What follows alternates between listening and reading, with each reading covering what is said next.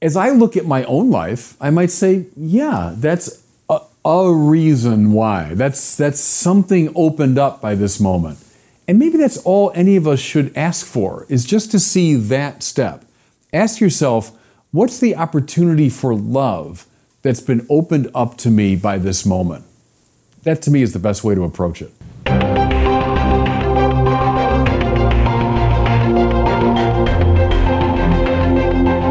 Welcome back to the Word on Fire show for this special episode devoted to the coronavirus pandemic. I know we're all suffering through it, we're all wondering what to do, we're all looking for hope, so Bishop Barron and I wanted to sit down and talk a little bit about it with you. I'm Brandon Vogt, the host of the show, and of course, as always, I'm here with Bishop Barron. Bishop, you're in the Archdiocese of Los Angeles, which in some ways is kind of right in the heart of all of this stuff going on. What's it been like there? Well, it's weird, I would say. Uh, I've been spending a lot of time on the phone. Uh, last week I had meetings with the um, U S C C B in Washington, but our trip was canceled, but we met by phone. This past week, I was on the phone almost all the time with the Archbishop, the other bishops, various people in the Archdiocese, and we're trying to make the best of this and respond to the, the demands of the state, but also the needs of our people. And it's just been a, a rough go. It feels like every day a new curveball is thrown at us. In fact, right after I record this with you, I'm going back to the house because we have another call with the Archbishop and the auxiliaries. And then right after that, I'm having a conference call with the priests of Deanery one, which is one of the deaneries in my region, because the priests are, are often wondering, well, now, what do we do next? And so anyway, we're we're kind of scrambling, uh, doing the best we can at a, a difficult time. I know at this period, Bishop, so many people are discouraged that they can no longer find a public mass. Basically, every diocese has shut down public celebrations of the mass.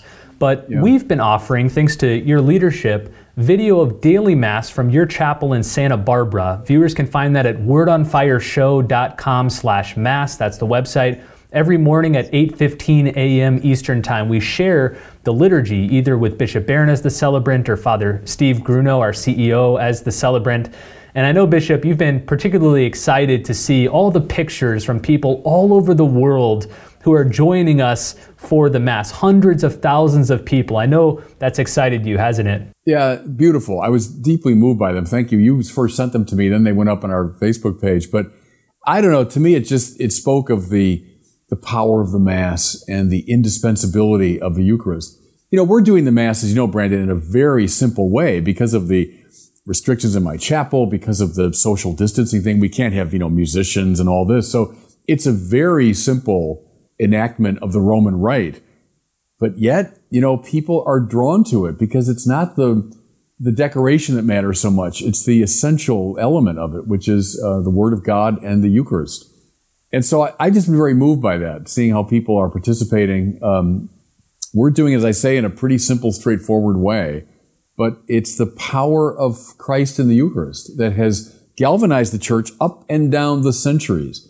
And we're going through a kind of, you know, crisis right now around the Catholic world, but, um, you know, doing the best we can, people still respond to the power of the Eucharist. Well, I'd like to encourage everybody watching this to please join us for Mass each day. Again, you can find it at word on fire show dot com slash mass.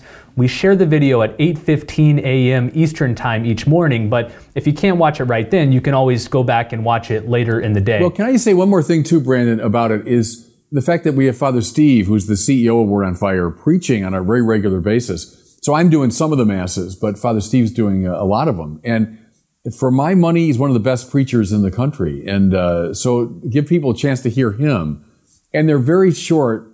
Uh, they're they're punchy, they're pointed, but very good homilies. So I'm very pleased that his voice can get out a little bit more. And Bishop, as expected, so many people are devastated by the restrictions placed around the sacraments. You know, churches are no longer having public masses, confessionals are closed, marriages and confirmations have been canceled. I've seen some engaged couples that were preparing to get married in just a couple of weeks, and now their marriage is off and they're not sure what they're going to do. Or people that are preparing for almost a year to come yeah. into the church at Easter, and now the Easter Vigil Mass is off, and so they're not sure what they're going to do. I think the prevailing sentiment for so many Catholics is just despair, hopelessness, emptiness. We're wondering how we can crawl out of this situation. So maybe let's start there. Where can Catholics find hope in the midst of such a crushing situation? You know, I'd say this, Brandon, first, that it is bad. You know, and, and the the instinct behind your question is a good one, because we Catholics, we're we're an institutional people in a way, meaning, you know, Christ has expressed himself precisely through the great sacraments of the church, which are made available typically through the institutions of the church. And so when Mass is called off, churches are shuttered, confirmations are called off, weddings called off, yeah, that's a real problem. So I don't want to sugarcoat that. And I can tell you the truth, I mean, every bishop and every priest in America, I mean, is feeling the heartache of this, because this is not something, you know, just, oh, well, we can dispense with that. No, this is a very serious blow. I mean, I, I, I fully admit that. Now, at the same time, has Christ given up on his church? Obviously not. Has the church shut down? And the answer there is no. So indeed, some of the church buildings have shut down, and indeed the opportunity for direct involvement in the sacraments has shut down. But the church is not shut down, because the church is the mystical body of Jesus. So under his headship and lordship, the mystical body does its work. Now, right now, our work is a bit truncated. That's true. But, you know, the work of, of prayer, the work of solidarity, the work of, you know, what we're doing through the internet right now.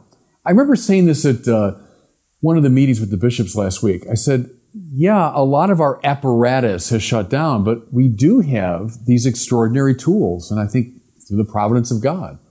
And this is now the, the way by which we should continue to reach out to our people.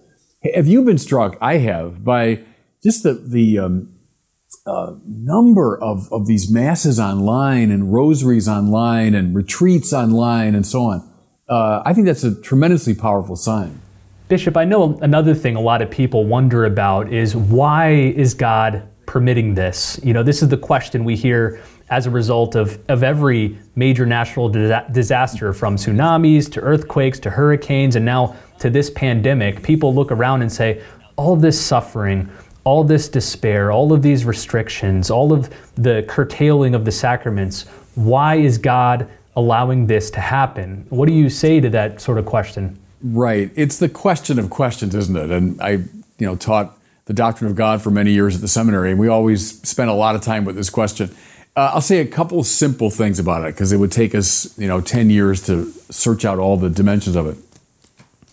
Does God permit evil at times to bring about a greater good?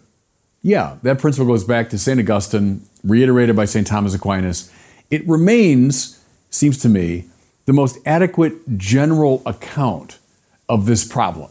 So God doesn't cause evil, God's purely good, but God can permit evil at times to bring about some greater good. Okay, principle is true.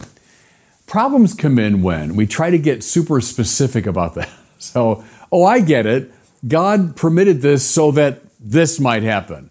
Oh, here's the reason why this thing has happened. That's almost always wrong. You know, you know this, Brandon. In logic, you got the fallacy of, of the um, univocal cause, or the, the unique cause. So here's a phenomenon. Well, what caused it? Oh, here's this one thing. Well, it's rarely that way, right? In fact, there's usually a whole congeries of causes, a whole set of influences that give rise to a given phenomenon. Well, I'll just turn that around and talk about the fallacy of the singular effect. So something has happened. Well, now, why? Why? Well, for this one reason. Well, certainly when it comes to God, that's hardly ever the case. Now, why? Because the providential God is concerned with all of space and all of time. Why has God permitted, let's say now in our case, why has God permitted this evil of the coronavirus? There could be eighty-five million, four hundred seventy-five thousand, two hundred, there, there could be, there could be a million times a billion effects, reasons why God has done this. You know, here's an image I used to use in class. Um, you know, if you're playing a, a single game of chess, let's say there are two chess masters playing a single game of chess, how complex that is, right? How a chess master is thinking, you know, ten moves ahead of his opponent, and just trying to keep that game understood is a huge uh, undertaking. Now, There's this chess that the super masters can play where you stack chessboards one on top of another. And you're playing now not just in these two dimensions, but in three dimensions. You're playing several games at once. Now, imagine that, but stack the chessboards a million times. A million chessboards, a million games being played. That would give you some idea of the causal range of God. So how come something happened on one of those chessboards? I mean, how would I possibly know? How would any of us who have a little tiny command maybe of one corner of one chessboard, how would we begin to understand what Almighty God is up to as He plays a million stacked chessboards? I think that's a way, anyway, of getting some context for the hyper-complexity of this issue. Now, here's, here's a last thought. Remember John Henry Newman's marvelous um, Leave Kindly Light, his great poem. The distant scene, I, I don't need that, Lord. One step enough for me. In other words, he asks that the kindly light of God illumine not the whole schema. Maybe in heaven we'll see that. We'll see what God's up to in all of space and time. But all I ask for, Lord, is light for my next step. So I'll give you an example. In your life right now, how has this whole situation, so we're all suffering from this coronavirus thing, either directly, it's physically affecting some people, or all of us at least kind of psychologically and so on are affected by it. What's the opportunity for love that is granted to me right now? Now, I'll give you an example uh, in my own life. So I, there's this book on, on the Creed that I've been thinking about, working on here and there in dribs and drabs over the past many months. Now I find myself with, with more time because my schedule's opened up. And so I've actually returned to that book with a lot more energy and, and, uh, and efficacy. You mean God allowed the coronavirus so that you might return to your book on the Creed? No, no, I'm just saying that for me right now, one effect of this time is that I have that opportunity to love. We say, well, how's that an act of love? Well, one thing is it involves the contemplation of God, which is an act of love. And I hope in writing that book, I do some spiritual good for other people. As I look at my own life, I might say, yeah, that's a reason why. That's that's something opened up by this moment. And maybe that's all any of us should ask for, is just to see that step. Ask yourself, what's the opportunity for love that's been opened up to me by this moment? That to me is the best way to approach it. So it sounds like what you're saying, Bishop, is that the question we should focus on is less why did this happen or why is God permitting this to happen? And instead, what should yeah. we do as a result? How do we carry on our faith despite this tremendously difficult time? I think, too, that a lot of Catholics who are frustrated by the restrictions around the sacraments are hungering for other ways to sustain their relationship with Christ and His Church. So what are some non-sacramental practices that you could recommend to help get us through this hard period? Well, it's a lot, isn't there, Brandon? We've mentioned already participating in the online masses. So it's not the, the full experience of being at Mass, not receiving the Lord, but yet it's a way of participating to a degree in the Mass. The liturgy of the Word, by way of spiritual communion to enter into the uh, uh, experience of the Eucharist. So I'd recommend that. There are tons available now all over the internet. How about priests and bishops and, and other people praying the rosary online? You can have a kind of virtual community that way. One thing I'd emphasize too, Brandon, is um, the reading of spiritual classics. I did a, a um, commentary a few days ago about that, but here's your moment to pick up one of the great spiritual classics of our tradition, whether it's Augustine's Confessions or Merton's Seven Story Mountain or Dante's Divine Comedy. Uh, here's your chance to read one of these great books. Something else, be aware right now acutely of who your neighbors are. Now I know, you know, social distancing and all that we're meant to keep. But who are some of the elderly people in your neighborhood right now? Who are some of the lonely people in your neighborhood right now? maybe some people are kind of, you know, reveling in, in isolation, but many others, it's a great burden. Uh, can you do shopping for some people? Can you get food for people? Maybe help them, you know, get the food from the local restaurant that's still doing the takeout. What are the opportunities for love? And the second question, who are your neighbors right now? Do we even know who's right around us that we could be uh, helpful to?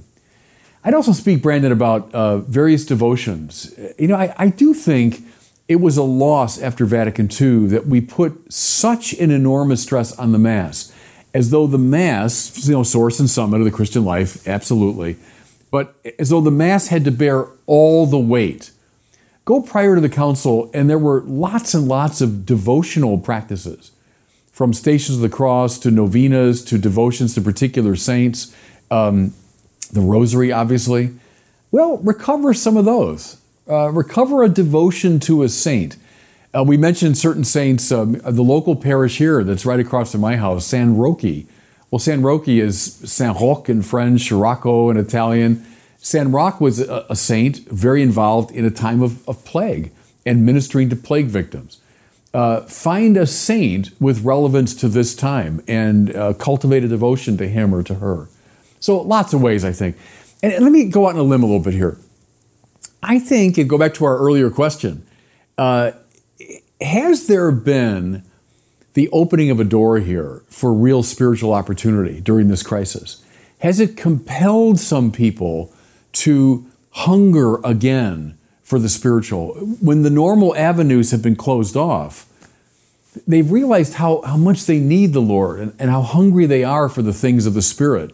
And has it awakened in Catholics and others a, a deeper desire? And that's that's maybe a good thing. Uh, maybe we needed this time to realize the limits of our of our secularism. Maybe we got a little bit lazy in our practice, and having the Mass in a certain way taken away from us, maybe that's awakening the hunger, and that's all to the good. Bishop, you and I have talked about the problem of evil many times on this podcast, and whenever we do, we focus on the fact that God permits certain acts of evil and suffering, yeah. including natural disasters like this, in order to bring about greater goods. And those goods could include things like the revival of non-sacramental spiritual practices like we've been discussing. It calls to mind a quote that I found on social media this week from my friend Meg Hunter Kilmer. Meg said this on Instagram. She said, "I'm pretty excited for the biographies that are going to be written decades from now that are going to say Saint X was lukewarm in the practice of her faith yeah. until the Great Lent of twenty twenty, when much of the yeah. world was deprived of the sacraments for weeks on end. The hunger that she felt during that desert season drove her to a deep love of Jesus in the Eucharist.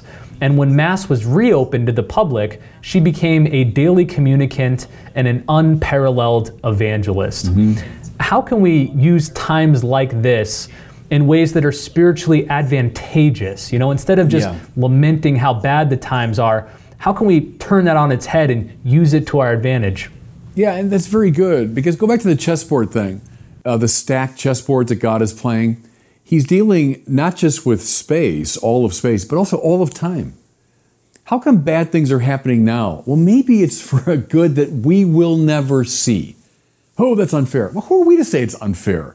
God's playing with all the space and all of time. Maybe something's happening now so that a saint might emerge precisely when she's most needed in the life of the church. You know, let's pursue this uh, point a little bit. No Hitler, no Maximilian Kolbe. No Hitler, no Edith Stein. So that's the reason for the Holocaust. No, no.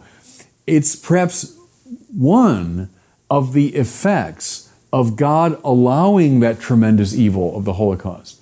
Um, what are the full effects then of Maximilian Kolbe? Of Edith Stein? I mean, who knows? Who knows? We're just beginning to see, perhaps.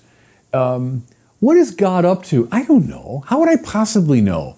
That's like asking a, a third grader to, to solve the most complex problem in trigonometry. How would you possibly know? And so the best thing is to say, Lord, I trust in you that you allow evil to bring about a greater good.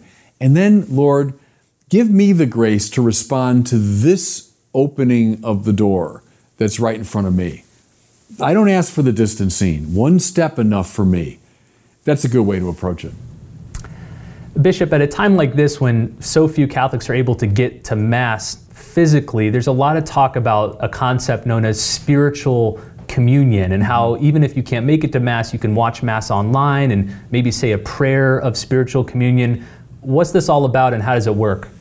Well, it's a very ancient practice really in the Church. Whenever people, for whatever reason, couldn't get to Mass or fully participate in Mass, that could be you know, physical distance, it could be illness, could be someone in an irregular um, moral state and they, they are not allowed to receive a communion.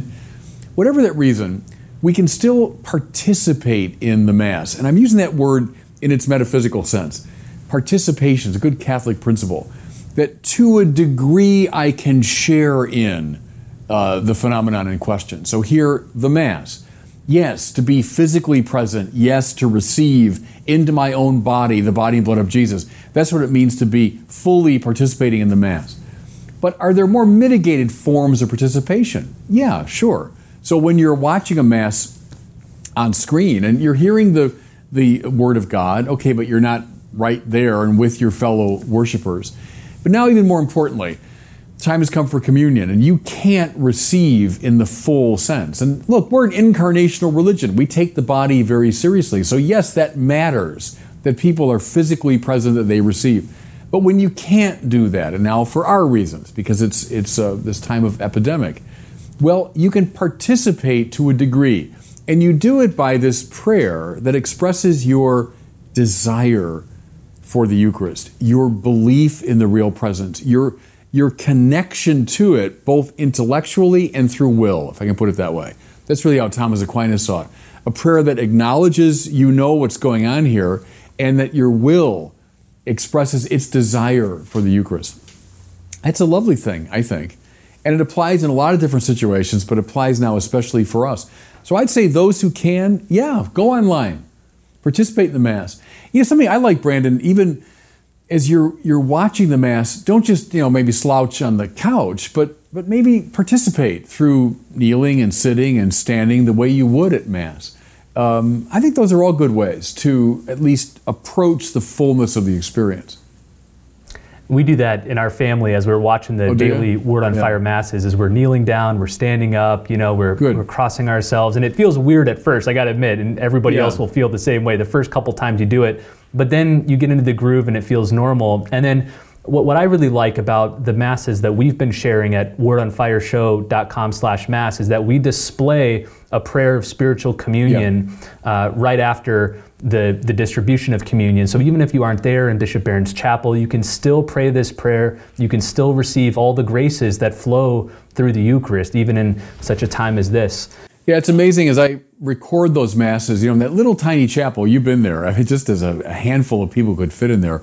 But as I'm looking into that camera, I am thinking about, you know, these, I mean, hundreds of thousands of people all over the world. And and I feel, even though they're not there physically, I feel this this strange sense of, of communion. But it's it's born of the mystical body, it's born of the Eucharist, it's born of our our sense of, of being members of the Church together. So it's, you know, in its own way, it's very beautiful.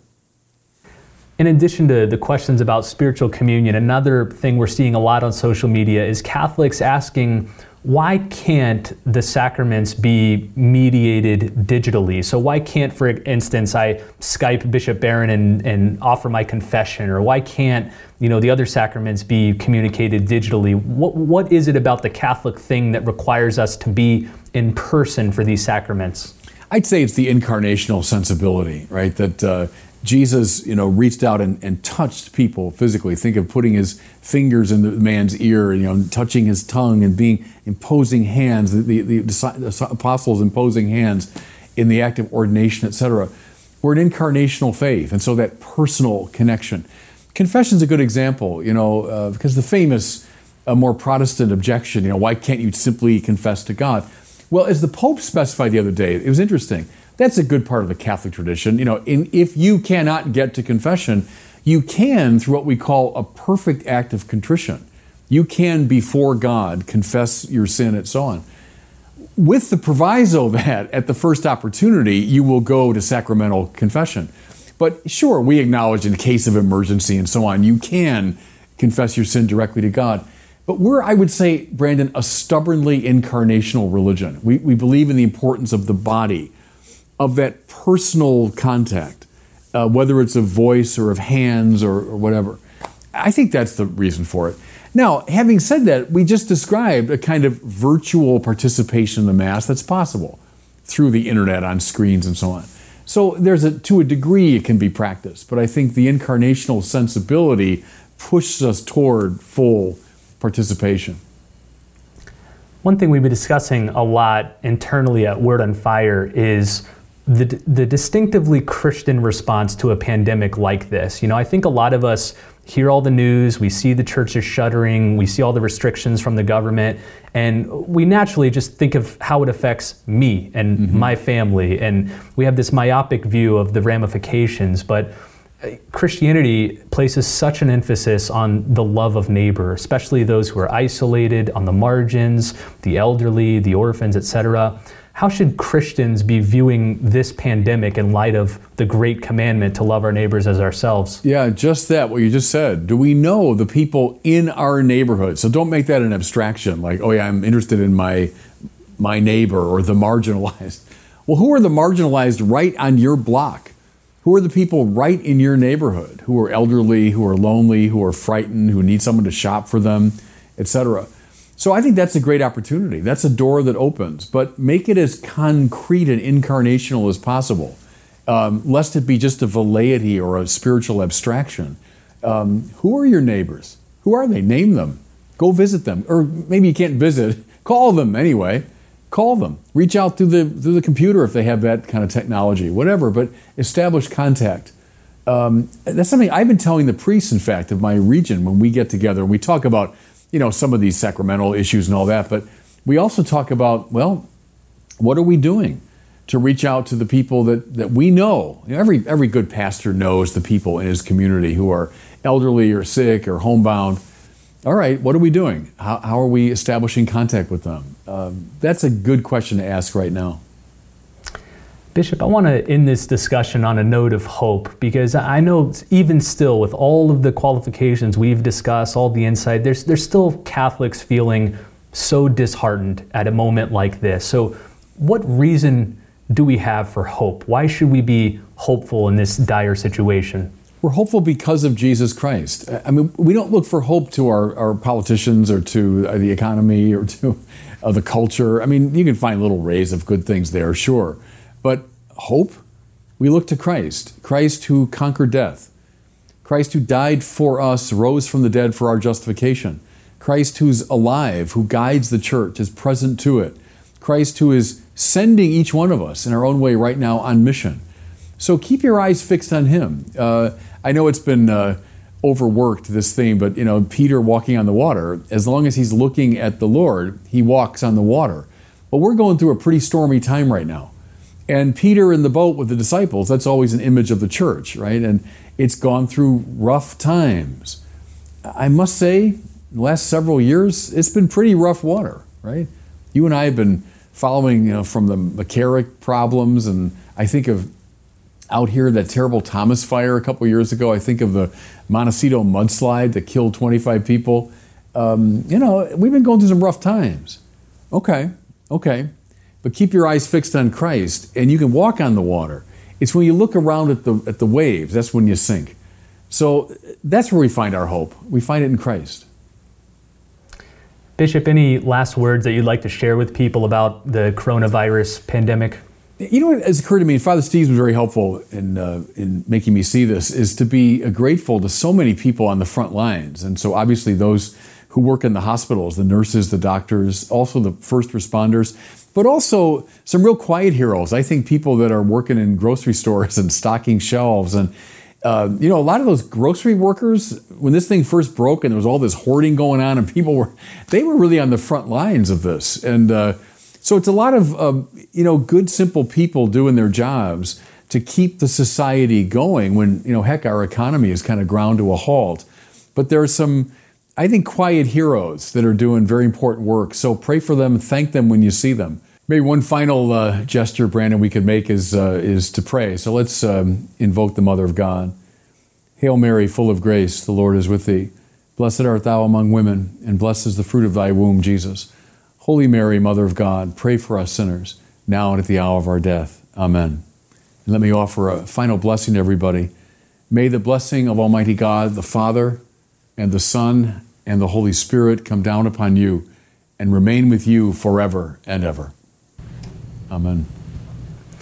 Well, thanks for that, Bishop, and thanks to all of you for watching this special episode of the Word on Fire show. Know that we're praying for you and we're with you spiritually. And again, I'd like to invite you to join us every morning for the Holy Mass. You can find it at word on fire show dot com slash mass.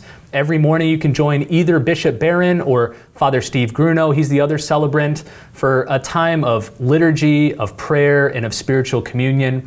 Hundreds of thousands of people around the world are watching this together with you. So when you watch it, you know you're not alone. We'd love to see you there. Again, the website's word on fire show dot com slash mass.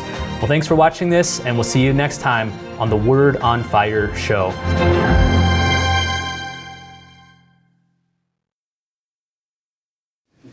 Thanks so much for watching.